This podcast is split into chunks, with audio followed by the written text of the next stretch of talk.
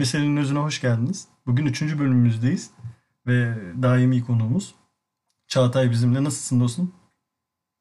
İyiyim dostum. Senden ne haber? Sen nasılsın? Biraz rahatsızdın. İyileşebildin mi? Biraz daha iyiyim. Öksürüklerin geçti. Evet evet. Biraz daha iyiyim. Çok. Bu sıralar yoğun bir salgın var. Ben de rahatsızlandım. Hatta geçen hafta yayınımızı ertelemek zorunda kaldık bu yüzden. Ve hazır sağlıklı olmuşken güzel bir konuyla, derin bir konuyla tekrar beraber olmak istedik. Ve bugün ne konuşacağımızdan bahsedelim biraz izninle dostum. Ee, bugün anlam arayışı, hakikat arayışı gibi e, uzak doğu felsefesinden tasavvufa kadar birçok düşünürün aslında üzerinde tepindiği bir konuyu ele alacağız, almaya çalışacağız elimizden geldiğince. Hayatta bir anlam bulmak, e, içimizde bir anlam bulmak ve o sürecin sonunda nereye varıyoruz, nereye varabiliyoruz? Buna biraz bakacağız, irdeleyeceğiz. Ve anlam arayışı söz konusu olduğunda benim e, zihnimde canlanan iki önemli figür yine konumuz içerisinde olacaklar. Birisi Love, Death Robots'un ilk sezonunun final bölümündeki Zima Mavisi karakteri. Diğeri de e, dünyanın en uzun kitap serisi olan Kayıp Zamanın İzinde serisinin yazarı Marcel Proust olacak.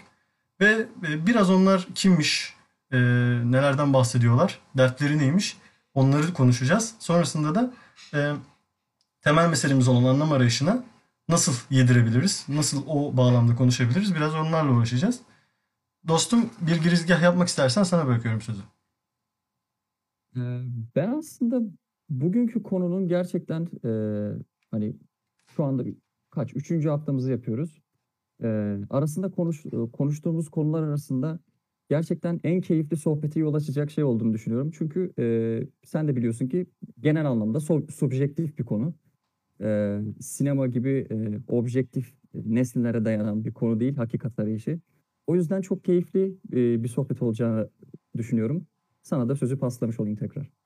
E şöyle aslında evet herkesin anlam, anlamı kendince e, bu hayatta ve hepimiz farklı şeylerden anlam bulduğumuz, e, hakikate ulaştığımızı düşünüyoruz.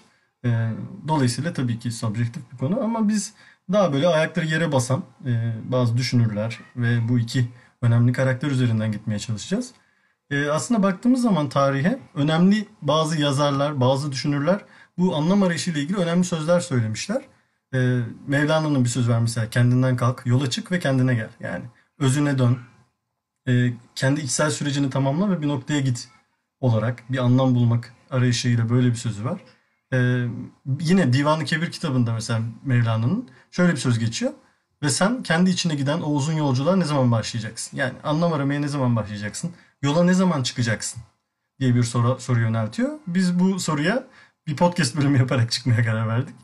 Ee, yine e, Mevlana'nın e, bu aslında ifade ettiği mesele tasavvuf aynı zamanda uzak doğuda da anlatılan öze dönüş. Hani e, her şeyin temeline kişiliğimizin, hayatın en temeline dönüş, en sade haline dönüş hikayesidir.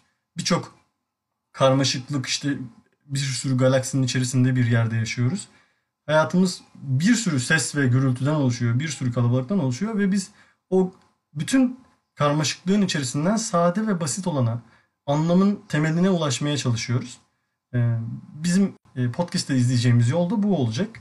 Nasıl anlama ulaşabiliriz ve ne yollar izleyebiliriz. E, bu doğrultuda aslında e, podcastimizin baş kahramanı, ana karakterlerinden biri olan Marcel Proust'u e, sevgili dostum Çağatay'a bırakıyorum. Kimmiş Marcel Proust? Derdi neymiş? Niye 7 kitaplık dünyanın uzun serisini yazmış? Tabii Marcel Proust'tan biraz bahsedelim. Ee, Marcel Proust Kayıp Zamanın İzinde isimli e, senin de bildiğin gibi 7 ciltlik dünyanın en uzun kitabını yazıyor. Aslında bu yedi, dünyanın e, en uzun kitabı, kitabını yazmasının nedeni de e, az önce konuştuğumuz gibi gerçekten hayatın anlamının ne olduğunu e, anlamak, hakikat arayışına e, çıkmak belki de. E, ancak bu kitabı özel kılan şey e, şu ki Proust bu kitapta belli yer, e, koku, eylem ya da atıyorum işte kişileri e, hem huzur ve mutlulukla özdeşleştiriyor hem de e, e, aslında dünyaya bir çocuk gözüyle bakıp hayattaki her anını dolu dolu yaşayarak bir anlam arayışına giriyor. E, ve bu yazdığı kitaba göre de e, keşfedilebilecek üç muhtemel yol var e, hayatın anlayış, e, hayatın anlamına bakabilmek için. E, Proust'un ilk fark ettiği yol sosyal statü. Şimdi Proust e, aslında bir burjuva sınıfı ailesine mensup. E, bu yüzden e, hayatın ilk anlamı olarak yani gençlik yıllarına bak- e, bakılacak olursa hayatın anlamını ilk olarak sosyal statü e, üzerinden ilerleyerek çözmeye çalışıyor. E, yani Proust'un gençlik yıllarında hayatın anlamı e, dük, düşes ya da aristokratlardan biri olarak geç, e, geçiyor. Ancak bir süre sonra e, Proust Parisli bir dük ve düşesle arkadaş oluyor ve işler aslında onun düşündüğü gibi olmadığını fark ediyor. Neden?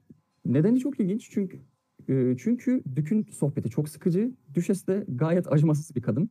E, bu yüzden anlıyor ki e, yani gençliğinin vermiş olduğu o yaşantısının basit olmasının nedeninin e, elinde hayatın tadını çıkarmayacak, e, çıkarmaya yetecek imkanları olmaması düşüncesi mantıksız çıkıyor. İkinci nedeni e, ben sana paslamak istiyorum.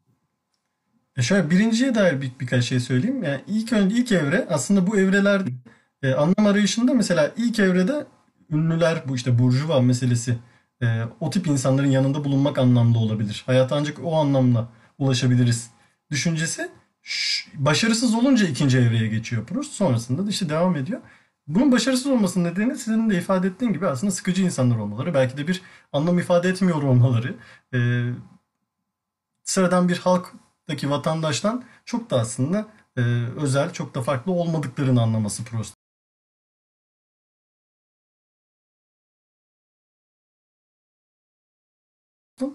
E, sonrasında ikinci bir evre olarak da aşka geçiş yapıyor. Diyor ki hayatın anlamı aşklıdır belki de. Hani e, ben burjuva sınıfında bunu bulamadım.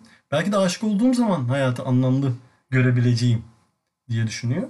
Albert'in isimli bir kıza aşık oluyor kitap serisinin içerisinde ve ondan başka bir şey düşünemez hale geliyor.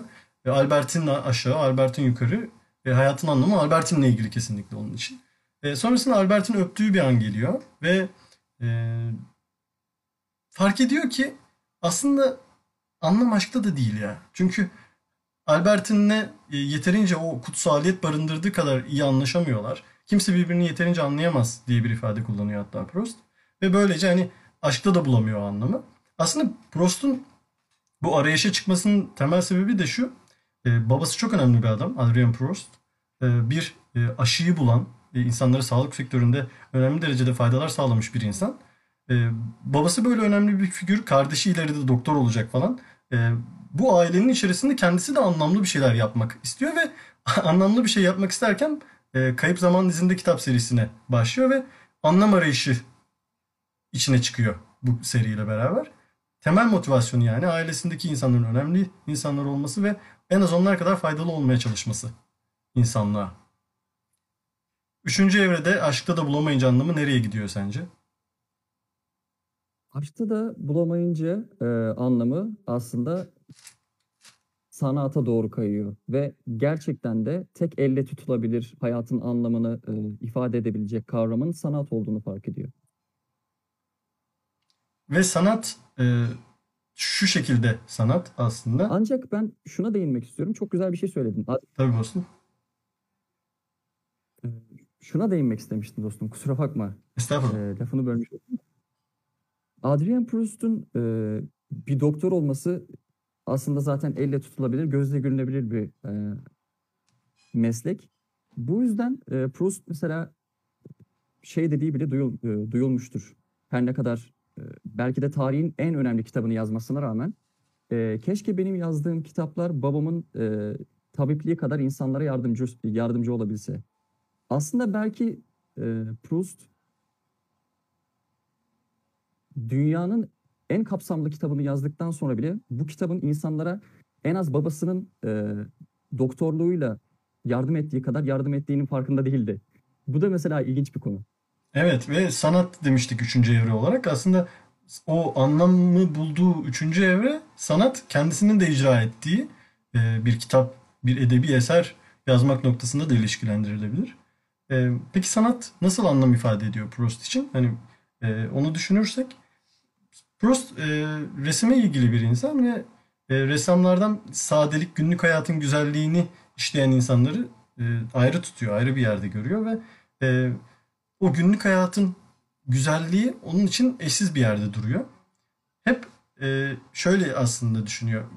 E, bir çocuğun günlük hayatı gördüğü kadar güzel görebilmek. Mesela bir su birikintisine atlamak ya da yapraklarla dolu bir sonbahar gününde yaprakların üzerinde zıplamak.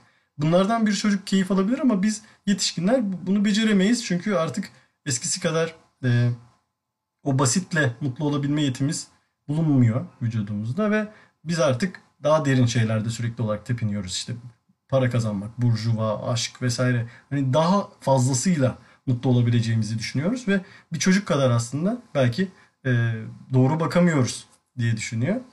Ve aslında buraya geçişi bu sadeliğe ve e, o temeldeki o günlük hayattaki anlamı bulmak meselesine geçiş yaptığı yer şurası. Kitap serisinde de bu geçiyor.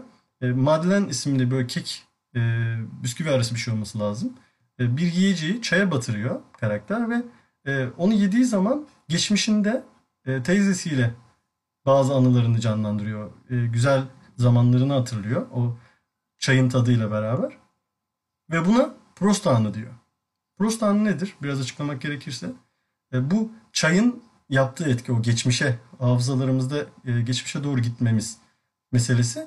E, bir kokunun, bir tadın bizi anılarımıza sürüklemesi psikolojideki e, durumla ilişkili. Ve yani o maddenin etkisi psikolojideki o geçmişe dönüş meselesi. Ve bunun isimlendirilmesi Prost dolayısıyla Prost anı olarak geçiyor. Ve hayattaki Prost anını yaşatan ona, e, işte geçmişe döndüren, anlamlı hissettiren öğelere daha çok sarılıyor Prost. Ve böylece sanatı da e, çok uzun bir Proust anı olarak tanımlıyor. Evet. Sürekli olarak bu yüzden yaşadığı şeyleri e, aslında artistlerin, ressamların tablolarında görerek yaşıyor. O işte günlük hayatın bir suyun e, işte kovaya dökülmesi gibi bir görüntüyü Prost anı yaşayarak onu ondan dolayı bir ana sürüklenerek hayatta bir anlam bulduğunu hissediyor. Aynen öyle. Bu yüzden sanatçılara çok büyük ilgisi var. Kendisi de sen. Sen bir sanatçı. Doğru ve e, Proust'un bu felsefesi aslında ilk olarak işte e, zengin hayatında anlam bulamaması, sonrasında aşkta anlam bulamaması ve en sonunda da işte sanat, günlük hayat, sadelik meselesine doğru geçiş yapması birçok düşünürün de aslında ortak bir yol izlediğini gösteriyor. Ve bizim podcast'imizin bir diğer ana karakteri olan Zima Mavisi e, ve Zima karakteri çok temel bir meseleyle karşımıza çıkıyor. Çok benzer bir mesele aslında Proust'la beraber. E, Zima bir robot, bir yapay zeka. E, eğer izlediyseniz Raul Deten Robots'u ve bu bölümü hatırlıyorsanız aklınıza hemen canlanacaktır. E, hakikat arayışı olan, anlam arayışı olan bir robot kendisi ve e, biz, bizden daha fazla yetkinlikleri var. Çünkü vücudu e, ısıda yanmayan, e, soğukta bizim kadar etkilenmeyen bir yapıya sahip. Modifikasyonları o şekilde. Ve e, uzaya çıkıyor, işte lavlarda yanmıyor, lavların üzerinde yürüyor, işte soğuk yerlerden geçiyor vesaire ve bir anlam arıyor hayatın içerisinde. Diyor ki ben yaşıyorum ama neden? Bunun peşinden sürükleniyor. Ve e, aynı zamanda bir sanatçı Zima, bir e, ressam ve e, birçok tablo yapıyor ve tabloların içerisine e, üçgen şeklinde, kare şeklinde, daire şeklinde mavi birer simge koymaya başlıyor. Tabloların ortasındaki bu mavi simgeler giderek büyümeye ve tablonun tamamını kaplamaya başlıyor ve bir anda biz bütün tablolarını masmavi görmeye başlıyoruz ve sonrasında e, gök taşlarını falan maviye boyamaya başladığı bir e, hal alıyor sanatı ve Proust'un da işte anlamı aslında sanatta bulma, bulması Zimayla da ilişkilendirilebilir bu noktada. O da sanat doğrultusunda bir hakikat arayışı izliyor ve düşünmeye devam ediyor. Sana bırakayım sözü. Peki bu düşünce evresi nereye gidiyor Zima için? Bu düşünce evresi e, Zima'nın en son adımı olan e, hayatına başladığı o yüzme havuzuna gidiyor. Aslında öğreniyoruz ki Zima e, çok akıllı bir genç kızın e, kendi evi için ürettiği yapay zekalı ufak bir robot. ancak e, bu kız öldükten ve e, Zima'da el e, el değiştirdikten sonra çeşitli modifikasyonlarla çok e, çok daha gelişmiş bir e, evreye geliyor ve e, insani yapılar kazanıyor aslında senin de söylediğin gibi. E, ancak son eseri aynı zamanda hayata başladığı ilk yer olan o yüzme havuzu oluyor.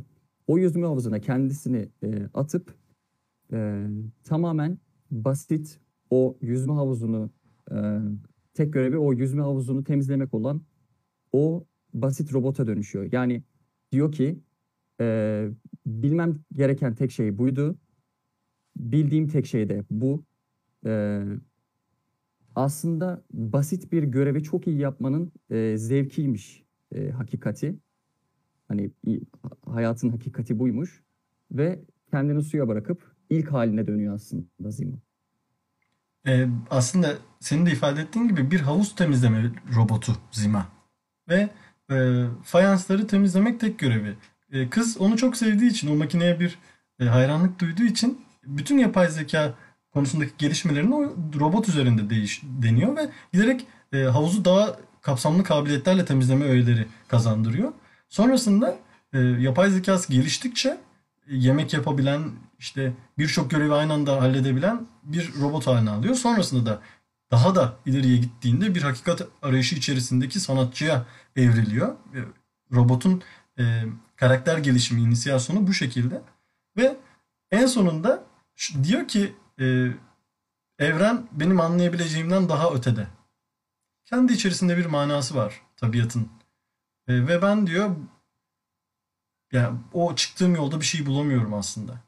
Her şeyin arkasındaki o e, en derin düşünceyi bulamıyorum. Bir şey var mı bilmiyorum diyor. Ulaşamıyor.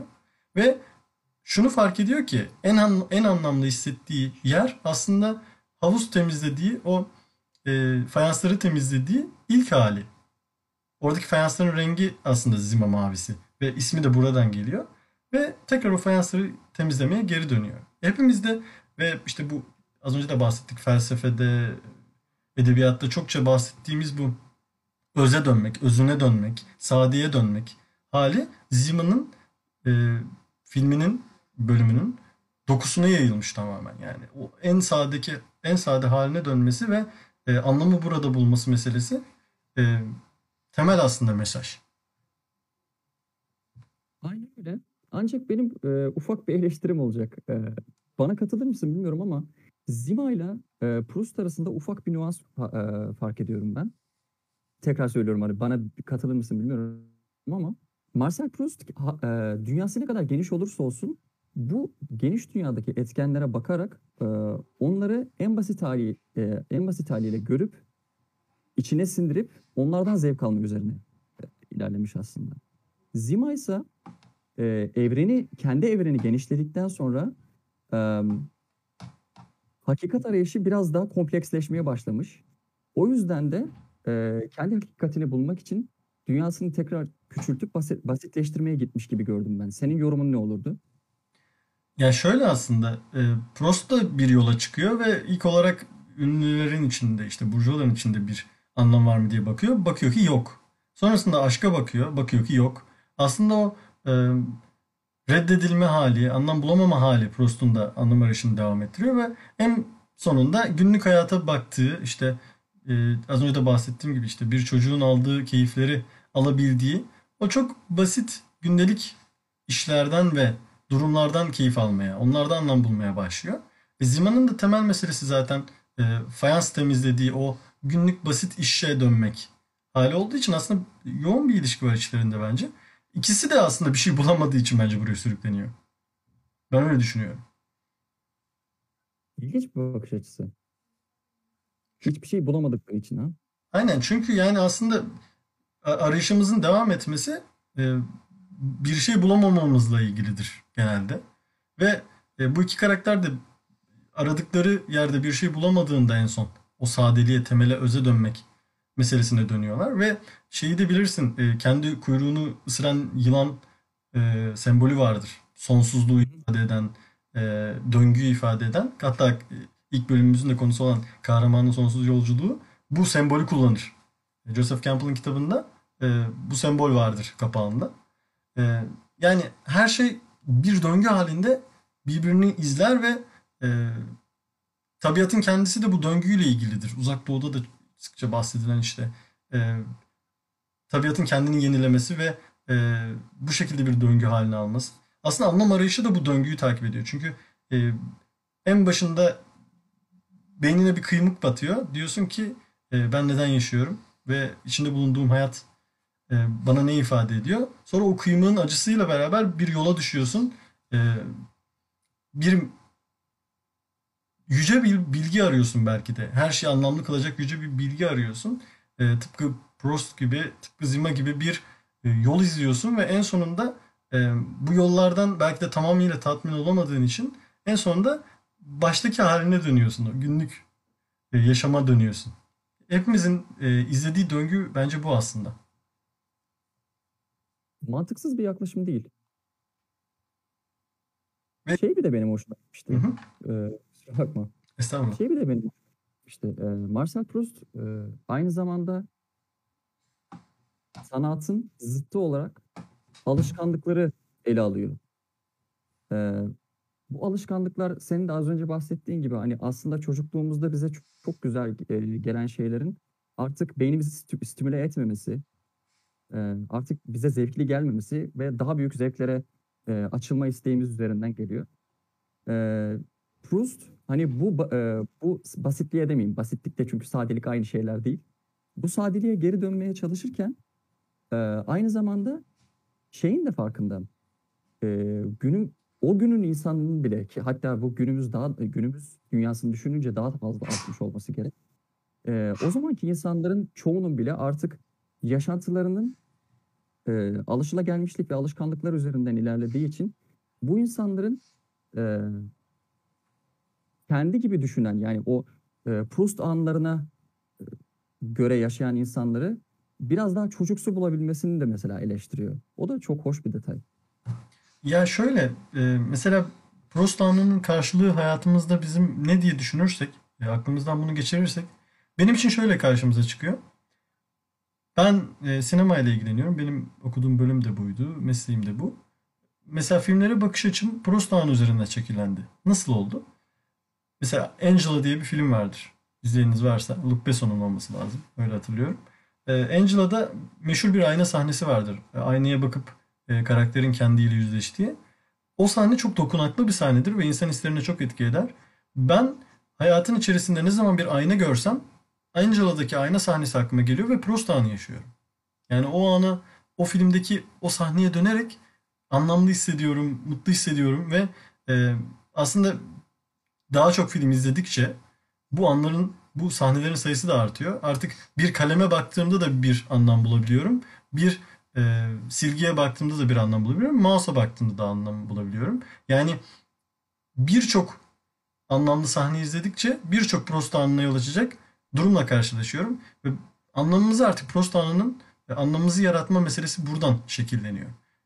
Bir öğenin bize güzel anılarımızı, huzurlu anılarımızı hatırlatması ve oraya döndürmesi hali.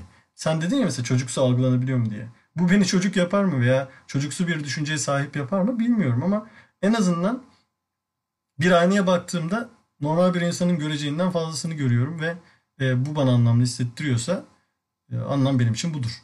Subjektif ve öznel dediğimiz mesele de buydu zaten podcast'in başında. Aynen öyle.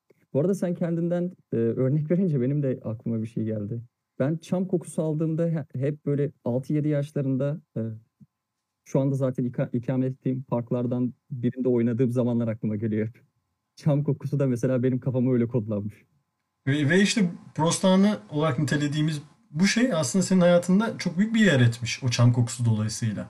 Çocukluğun arasında bir ilişki kurmuş ve e, eğer anlamlı hissettiysen o an, o çocukluğunda oynadığın anlar sana şu an hala büyülü ve hikayeli geliyorsa e, seni bu anlara döndürmesi o kokunun senin için e, hayatın anlamına sürüklendiğin bir detay olarak kabul edebiliriz. Şey de çok güzel. e, bunu aynı zamanda sana da soracağım. Hı E, hı. Marcel Proust'un söylediklerine göre hani e, yaşama sanatçı gözüyle bakmak diyoruz ya. Marcel Proust'a göre aslında bu e, sanatı yatkın olmak ya da e, işte sürekli atıyorum müzelerde gezmek, sürekli sanatla uğraşmak anlamına gelmiyor. E, az önce de söylediğim gibi sadece her şeye sanatçı gözüyle bakabilmek anlamına geliyor. Ya bu bunun mesela önemi çok büyük. Senin bununla alakalı yorumun ne olur?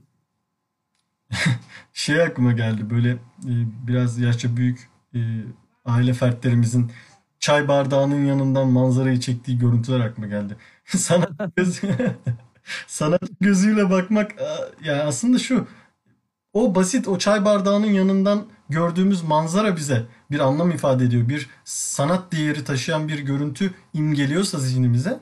Evet bu sanatsal bir bakış. Bu fotoğrafın Facebook'a atılmış olması bir şey değiştirmez yani. Kendimizce bir sanatsal bakışa sahibiz demektir. O yüzden e, her yaştan, e, her sosyal statüden insanın e, o sanatçı bakışına sahip olabilmesi mümkün. Kendince, kendi hayatı ne ifade ediyorsa o şekilde bakarak bir sanat çıkartabilir hayatın içerisinden ve o yaratıcılığı o şekilde sağlayabilir. Eğer ki bu yaratıcılık bir noktada Proust anıyla da ilişkileniyorsa yani e, bir dediğim gibi o çay bardağı anı eğer çocuklukta çay içtiğimiz bir ana bizi sürüklüyorsa ve e, bizi huzurlu hissettiriyorsa e, o sıçramaları o şekilde sağlayabiliyorsak belki de işte her yaştan ve statüden insan anlamı bir şekilde hayatın içerisinden çıkarabilmiş demektir bana sorarsan. Bu aynı zamanda her insan için e, işte kabiliyeti bahane etmelerini de mesela elimine ediyor. Hani sanata kabiliyetim yok o işte o yüzden bu şekilde göremiyorum. Aslında böyle bir bahanenin de orada ortada olmadığını söylüyor Proust.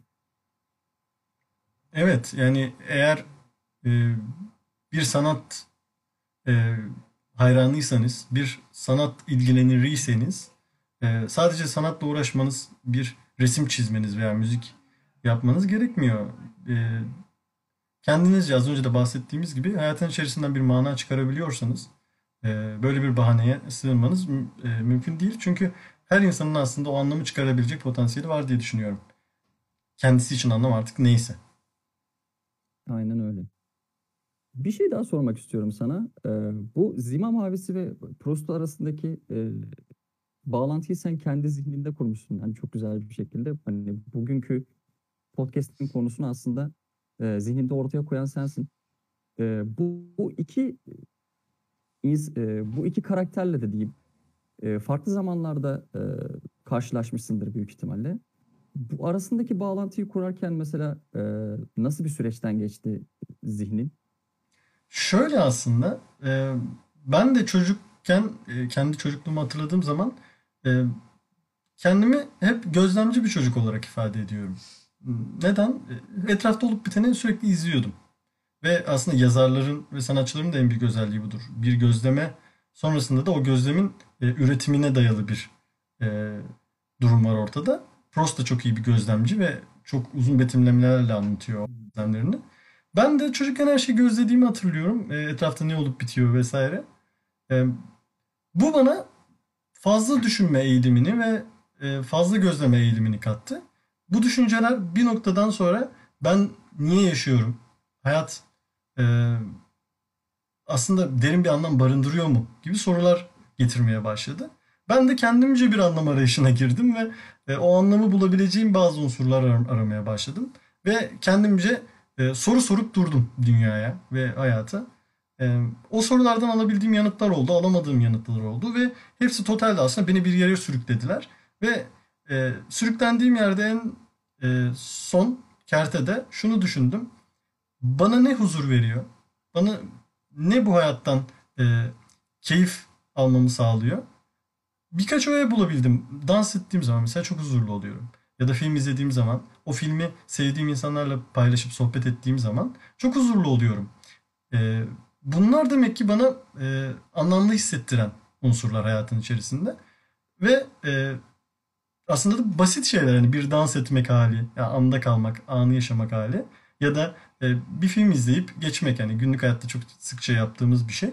Bu iki e, temel sade öğeye döndüğümü fark ettim. O uzun düşünce süreçlerinden sonra. Aslında Zima da bunu yapıyor. E, asteroidleri maviye boyadığı, gezegenin tamamını dolaşmaya çalıştığı bir dönemden sonra e, hakik- hakikat arayışının son vardığı yer o havuz ve e, havuz fayanslarını temizlemek oluyor. O sadelik, o ilk gördüğü şey olan havuza dönmek hali oluyor. Proust'un da e, günlük hayattaki e, basit görsellerden, e, görüntülerden etkilenmek hali oluyor. Yani aslında ikisinin de benimle çok benzer süreçler izlediğini fark ettim. Ve kafamda bir anda böyle yapbozun iki parçası gibi oturdular. E, böyle bir konuyu ele alırken de ikisine e, değinmemek olmazdı diye düşündüm. Bu şekilde şekillendi. Gayet güzel bir süreç olmuş bu arada. Teşekkür ediyorum dostum. Ve aslında e, bu arayış meselesi e, hepimiz için e, geçerli bir mesele ve ilk podcast'te de konuştuğumuz kahramanın yolculuğu şablonunu bize gösteriyor. Bunu karşımıza çıkarıyor. Neden? E, benim çocukluğumda e, sıradan dünyamı terk etmem ve bir düşünce sürecine girmiş olmam. Sonrasında başıma gelenler, hayatın bana yaşattıkları iyisiyle kötüsüyle e, olumlu olumsuz deneyimler. Ardından e, değişmeye başlamam ve bazı ödüller işte dans gibi, film izlemek gibi güzel e, öğeler, bazı acılar, işte yaşadığım kötü deneyimler beni buldu. Bana yol gösteren akıl hocası niteliğindeki insanlar da çıktı. E, önemli hocalarım oldu e, veya aile fertlerimden bilgece e, öğütler verebilen insanlar oldu. Sonrasında e, ben o anlam arayışımın sonuna vardım ve işte o kötü olaylarla savaştım, iyi olan öğeleri kullandım. Normal hayatıma geri döndüm. Aslında kahramanın yolculuğu şablonu hayatımızın içinde de yaşayabileceğimizi, anlam arayışımızın içine de yedirebileceğimizi bu noktada görebiliyoruz. Aynen öyle. Ee, bu aslında e, biliyorum e, daha sonra konuşacağım bir podcast'in konusu. E, ama şu anda aklıma geldiği için soruyorum. E, biz e, hayatın anlam arayışını e, az önce mesela Proust e, anlamında da bahsettik. E, hayat hayatın anlamına e, ulaşmamızı hep huzur ve mutluluk e, duyguları üzerinden e, nasıl diyeyim taşımaya çalışıyoruz ya hani bu iki duygu üzerine e, e, sınırlanıyoruz diyeyim e, hayatın anlamına bakarken. Sence bu ne, e, e, ne nebze doğru? Yani Proust'un e, aslında yapmaya çalıştığı şey gerçekten e, huzur ve mutlulukla beraber bütün duyguları e, yeri gelince yoğun bir şekilde yaşamak üzerine miydi? Yoksa gerçekten e, insan zihninin bir şekilde kaçınılmaz olarak gittiği huzur ve mutluluk duygularına mı yöneliyor e, hakikat? Şöyle huzur ve mutluluğu aslında ayırmak lazım bence birbirinden. Çünkü e, huzur e, o dinginlik, o e, memnun olma hali başka bir şey benim için. Mutluluk başka bir şey. Mutluluk bir olaydan sanki e, geliyormuş gibi geliyor benim zihnimde. Bir deneyimden sonra ediniliyormuş gibi geliyor. E, huzur böyle sanki kalıcı bir Böyle iç huzuru, tamamlanmışlık hissi gibi geliyor. Ya mutluluk evet bir şeyler bizi mutlu ediyor. Günlük hayatta da sürekli bizi mutlu edecek şeylerle oyalanmaya çalışıyoruz. Ama bence e, o yüzeysel ve basit mutluluklar işte e, sürekli olarak aradığımız yapay bir şekilde kazanmaya çalıştığımız mutluluk o kadar da e, manalı değil. Bizim mutluluktan gerçek bir mana öğretebilmemiz ve huzura ulaşabilmemiz için bence temel gereklilik biraz acı çekmek. Az önce de kahramanın yolculuğu evrelerinden biri buydu hatta hani kötü deneyimler, acı deneyimler. Bu acı deneyimler neden gerekli bizim için? E, çünkü e, meşhur şey sözü vardır ya hamdım piştim yandım. E, Öyle. hamız başlangıçta hepimiz yanmamız gerekiyor. Yani bir takım acılarla e, yoğrulmamız gerekiyor ve en sonunda da e, varacağımız yere varmak işte yanma sürecinden sonra ulaşmak hali. Yani bence bir acı ateşiyle pişmiş mutluluk ancak doğru bir yemektir bana sorarsan. Çünkü eğer e, o acıyı çekmezsek, o zorlukları yaşamazsak insanlarla empati kurabilmemiz zorlaşır. Onların çektiği acıları anlamamız zorlaşır ve e, onlara ulaşabilmemiz zor, zorlaşır. E, bu yüzden belki de hani e, o empati duygusundan yoksunluğun da e, bencillik, e, sıkıntılar getirmesi acıya olan gerekliliği daha iyi ifade ediyor diye düşünüyorum. Tabii başka podcast'in konusu e, ve çokça ele alırız diye düşünüyorum orada. Bunu sana sormamın nedeni şuydu. Ben Proust'un kitabından bir, birkaç alıntıya da baktım da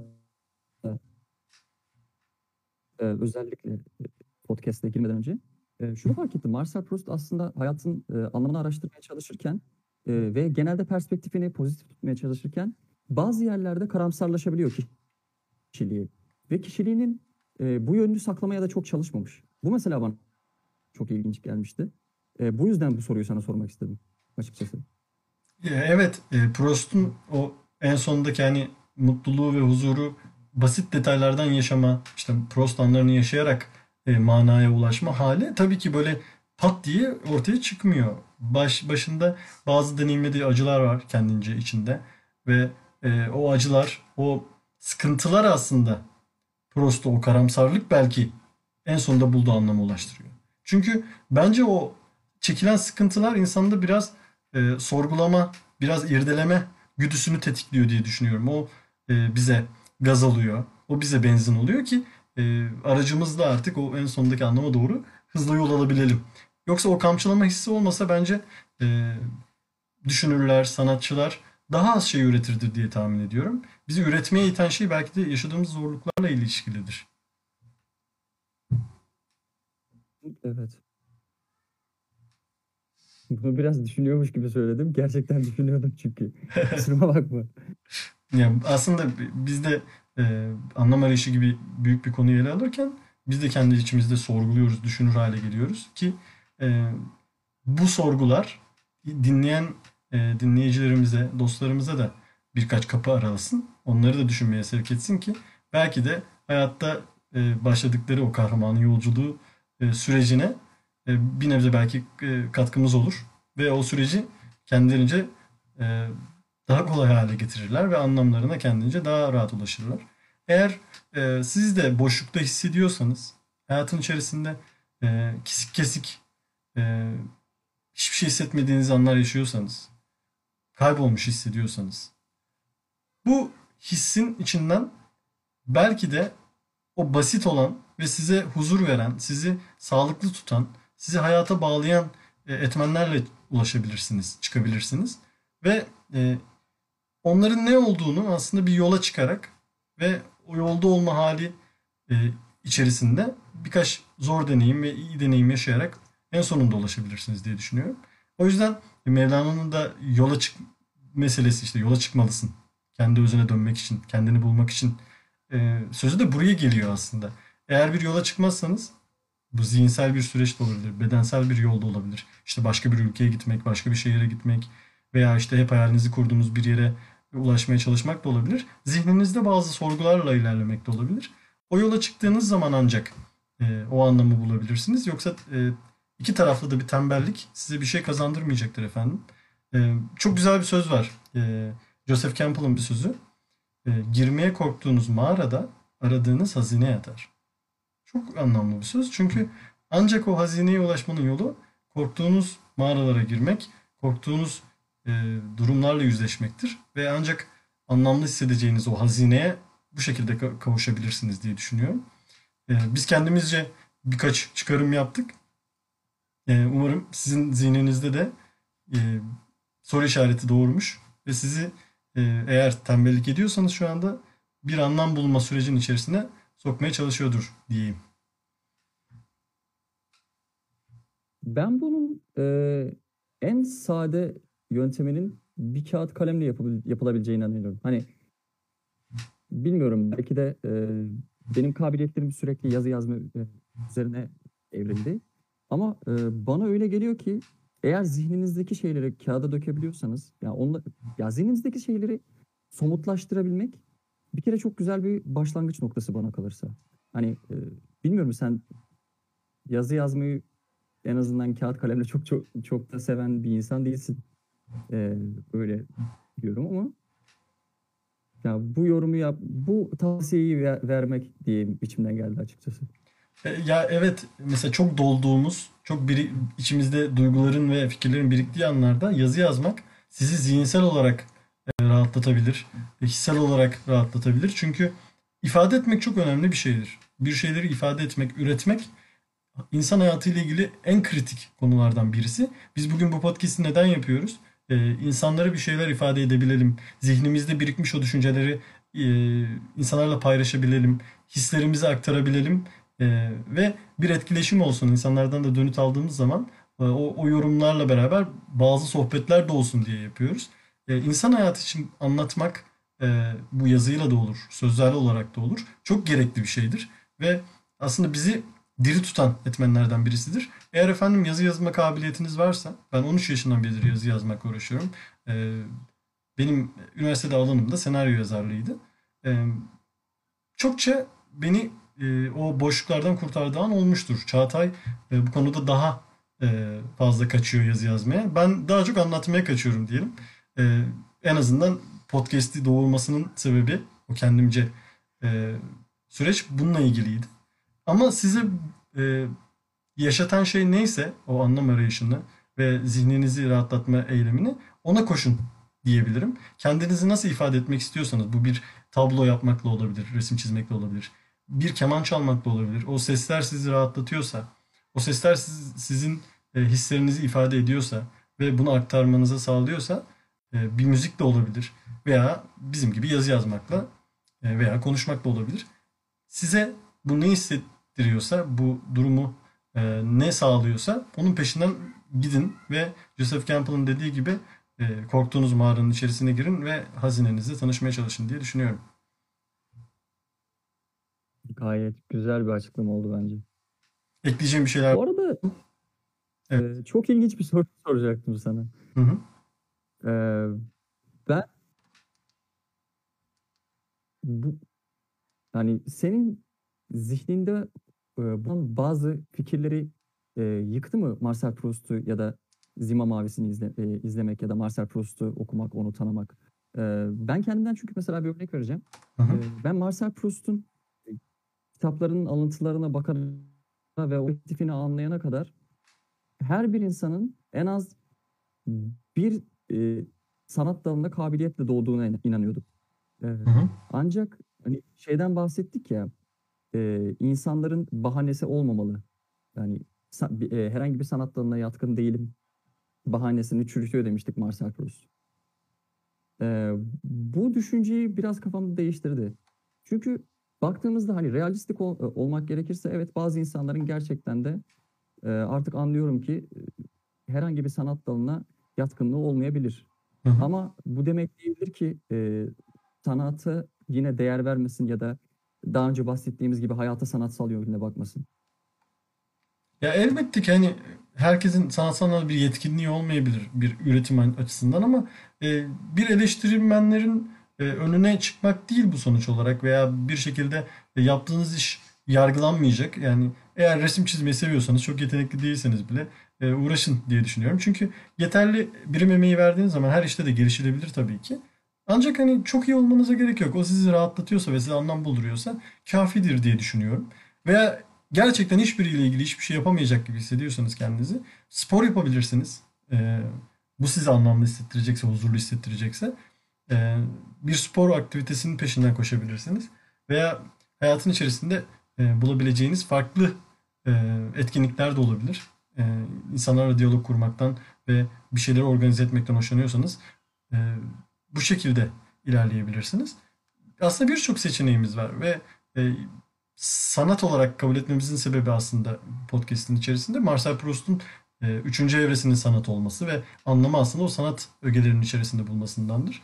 E, Zima'nın da aynı zamanda bir sanatçı olmasındandır. Ama e, tabii ki sanat tekelinde de değil anlam bulma meselesi. Size ne anlamlı geliyorsa e, sadece ailenizle vakit geçirmek bile olsa e, sizin için nihai hedef odur diye düşünüyorum. Sonra cevap olabildim mi dostum? Bence güzel bir cevap oldu.